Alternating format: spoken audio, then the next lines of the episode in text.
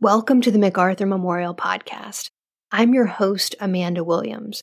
Join me as we explore the life and legacy of General of the Army Douglas MacArthur and discuss a wide range of military history topics from the American Civil War to the Korean War. Franklin Roosevelt, Douglas MacArthur, and Winston Churchill were all very different men, but they shared a few things. And one thing they shared was a common ancestor, Sarah Barney Belcher, a woman born in Massachusetts in seventeen seventy-one. They also all had fascinating mothers who were instrumental in their careers. And we've discussed General MacArthur's mother, Mary Hardy MacArthur, in previous episodes. And today we're going to explore the roles played by Jennie Jerome Churchill and Sarah Delano Roosevelt. To tell us more about these fascinating women, we welcome Charlotte Gray, author of Passionate Mothers, Powerful Sons, The Lives of Jennie Jerome Churchill and Sarah Delano Roosevelt. Welcome and thank you for joining us today. Thank you, Amanda, and it's wonderful to be here with you. So what drew you to this topic?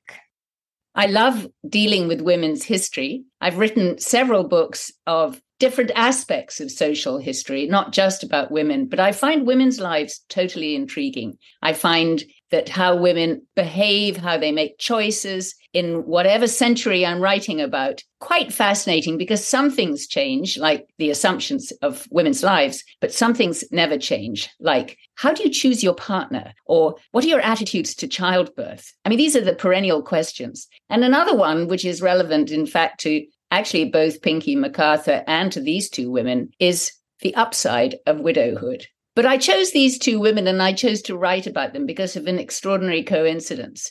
They were both born in eighteen fifty-four within around uh, sixty miles of each other in New York. And they grew up in very wealthy families, but they are such amazing contrasts, so different in behavior, so different in choices. Introduce us to both of these women. Can you provide a brief biographical sketch of each of them? Well, Jennie Jerome was, the one adjective everybody uses about her is charismatic. She was beautiful, she was gifted, she was very gregarious, quite a flirt, but she was also clever and took the grabbed the initiative and very engaging. Everybody loved her. She was very, very popular.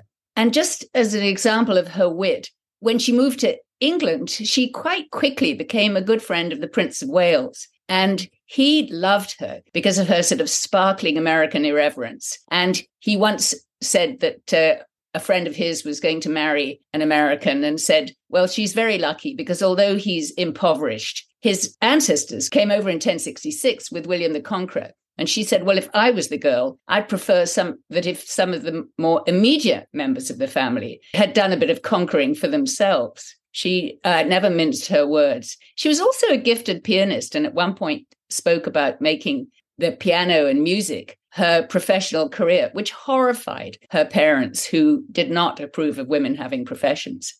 Sarah Delano, a complete contrast, very traditional, did not push against the boundaries, really loved the security and the life of uh, old money in old New York, lived in the Hudson Valley all her life, and hugely strong self-discipline. I start the book, actually, the section on her, with a case where she's seven years old and she does, has a horrible cut on her head. It's spouting blood. She rushes in to see her father, and he's this rather austere, intimidating character. And he says he'll sew it up himself and she's to stop crying. And this little girl stops crying and allows her father to stitch up a wound on her head. I don't know many little girls who could have stood for that. So she never wanted to be anything more than a wife and mother, but boy, did she want to be a mother. In the book, you point out that neither of the women would have considered herself powerful in the patriarchal society in which she lived. But at the same time, neither of the women considered themselves marginal to the society in which they both flourished. So can you tell us a little bit more about this? Yes, you know, often here we are two hundred years later, assuming that women in the eighteen fifties, sixties, seventies must have felt so restricted by their, by their lives. But most didn't. Most accepted the restrictions on their lives, just as we now accept restrictions on our lives. in terms of sort of what laws we have to obey. So they didn't necessarily feel that they were sort of losing opportunities by always giving the public roles to men. At that stage, of course, women couldn't vote, let alone stand for political office. Instead, they decided how they could have influence in the world. And Jennie, for example, was so conscious of the power behind the throne that, in fact, when she was in her fifties, she wrote a very witty play about it. She was a big promoter of, but first of all, her husband's career. Lord Randolph Churchill was at one point seen as a future prime minister before he crashed and burned, and then switched her attention to her son because she knew she could pull the strings behind the scenes to help his career. Sarah it also accepted the restrictions of the patriarchal society without necessarily um, sort of challenging them at all, but she had a huge influence within her, her own family. She made all the major decisions. Her husband thought he was marrying a sort of deferential, dignified young woman, twenty-six years younger than him. It, very soon after their marriage, he discovered that uh, she had a will of iron. Interestingly, neither of these women actually supported votes for women until their sons, who were both active in politics from an early age, decided that women's suffrage was something that had to happen, and uh, endorsed it. And then their mothers, rather reluctantly, jumped on the bandwagon too. I've always thought that was very interesting. Now, MacArthur seemed to welcome his mother's attention at times, and then at other times, there were things that he wanted to hide from her. She was clearly his number one promoter and cheerleader, though. Tell us about the relationships between Winston Churchill and Jennie, and then F D R and Sarah. I think the crucial aspect of the relationship between Jennie Jerome Churchill and her elder son, Winston, was that Winston was a bumptious, needy little boy who wanted as much attention as possible. And she stuck to the traditions of the aristocratic family of her day, families of her day, sent him off to the care, first of all, of a nanny, Missus Everest, and then to boarding school. That was what all those wealthy aristocratic family in Brit- families in Britain did. She was perfectly happy to do that. And he didn't like it at all, particularly because the first school he went to when he was only about eight was a very uh, strict and rather unpleasant institution. So there are all these tragic letters from him saying, "Mummy, Mummy, come and visit me, please, please. I haven't seen you and you haven't written to me." And he was very needy at that stage. The other reason why Jennie couldn't give him the attention he wanted was that her husband, Lord Ra- Randolph, was a very difficult, demanding husband who was slowly actually descending into madness, and he took up all her attention.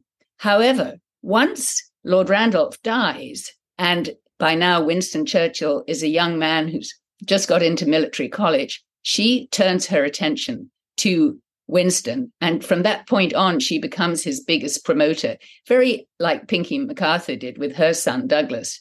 She, at that stage, has a lot of wonderful connections, which she uses very adroitly to further his career. And he become he's very grateful for that. He says she left no stone unturned, no cutlet ungrilled, because she gave many important little dinner parties.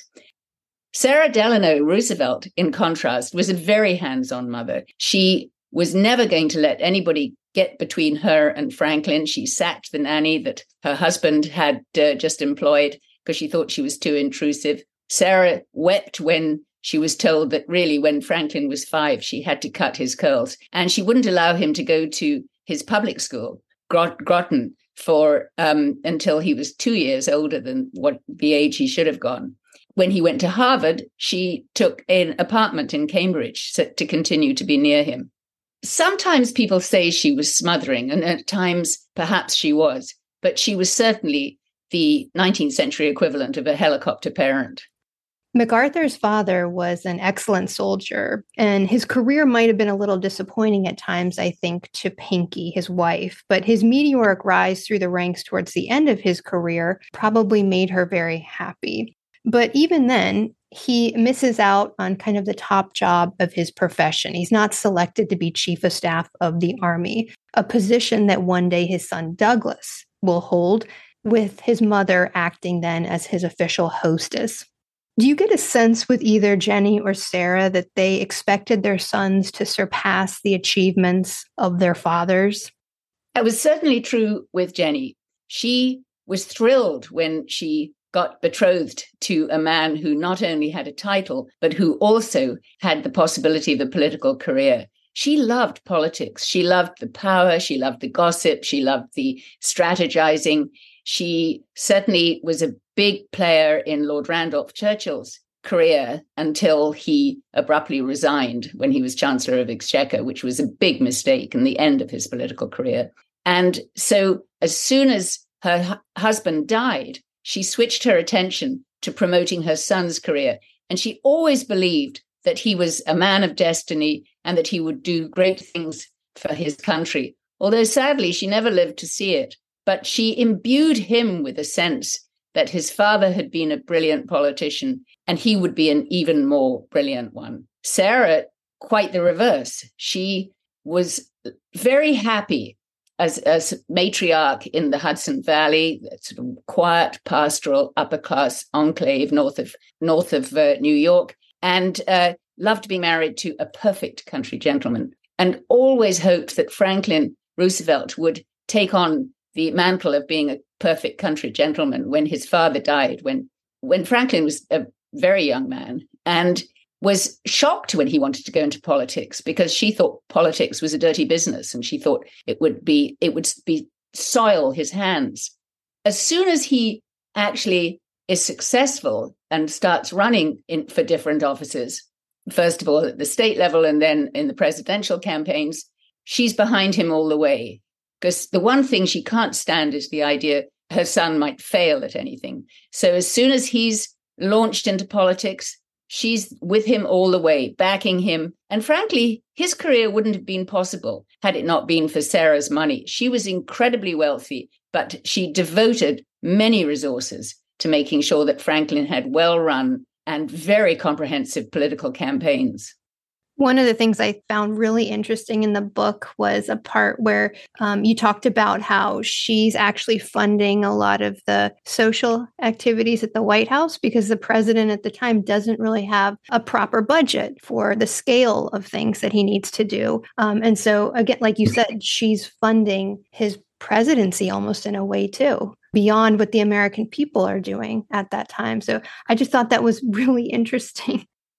Not only is she funding the uh, White House expenses, just the sort of daily running expenses, but also sometimes she behaves as though uh, she owns it. The White House staff learned to call her the Duchess behind her back. Yes. And at the very first inaugural ball, I mean, she's the one who drew up the guest list, and she's the one, alongside her son, who receives the guests. Eleanor is elsewhere looking after details.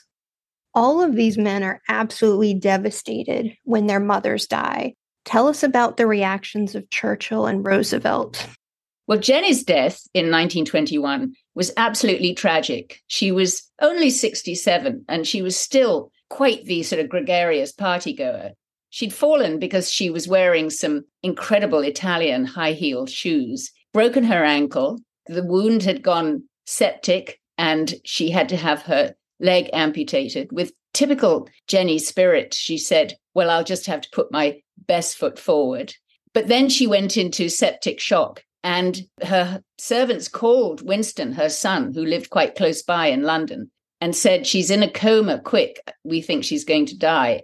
He ran through the streets in his pajamas, sobbing wildly, was devastated by her death. I mean, sort of he was almost catatonic for three days.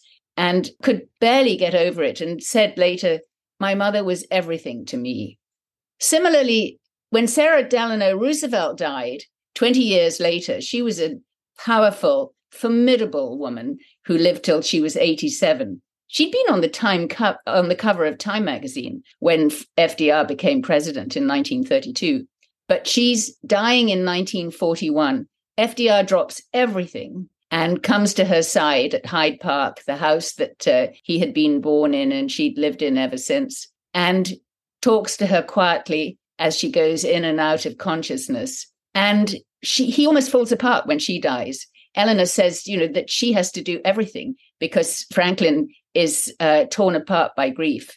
The only time that Franklin's staff ever saw him with a tear in his eye, and this is wartime, remember, when so many young men were dying, the sons of his friends, the only time anybody saw him with a tear in his eye was his personal assistant when they were going through Sarah's goods and um, possessions, and he opened a box that had her mementos of his childhood, and he just said quietly, "Could you please leave me for a few minutes?"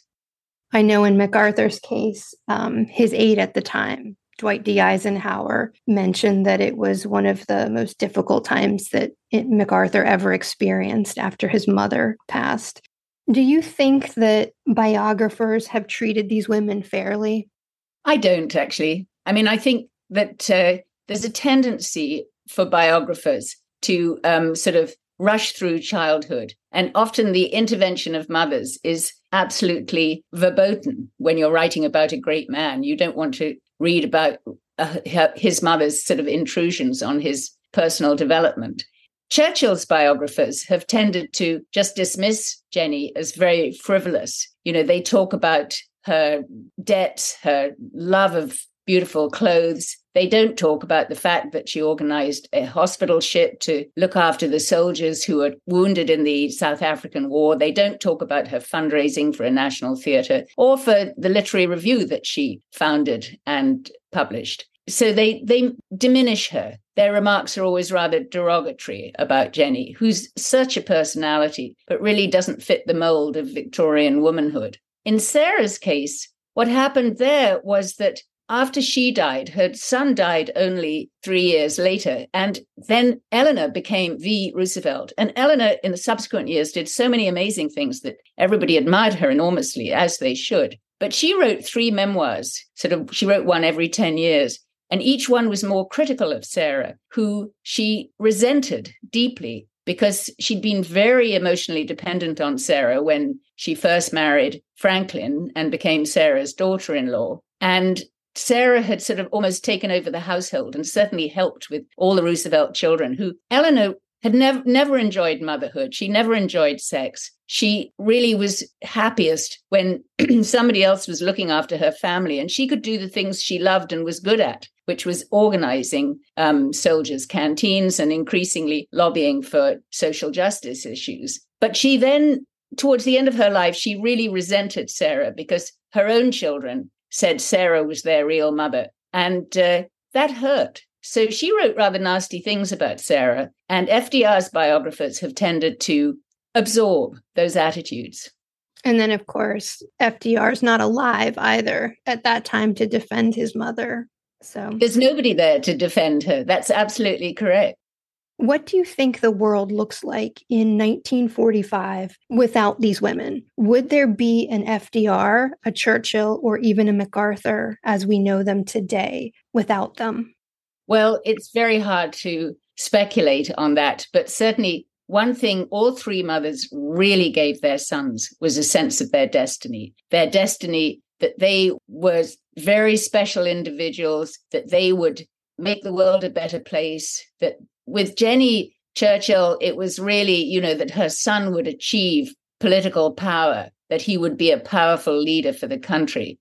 With F D R, Sarah's belief was that he was special and that he was do- going to do good for society. So both men, F D R and Winston, went into the war. And I suspect Douglas MacArthur, when in the Second World War, when it begins, each of those men has such a strong sense of their own de- destiny, such a strong self-confidence, and they each got it from their mothers. So that was the great gift of motherhood from two formidable women for the two men I write about. A hundred percent agreement. Any final thoughts? I want to say how much I enjoyed writing this book, because I think, you know, of all of recorded history and books that are published about history, only about one percent of them cover women. And it's partly because women for so long didn't play public roles, but it's partly because women's lives are interior lives and domestic lives.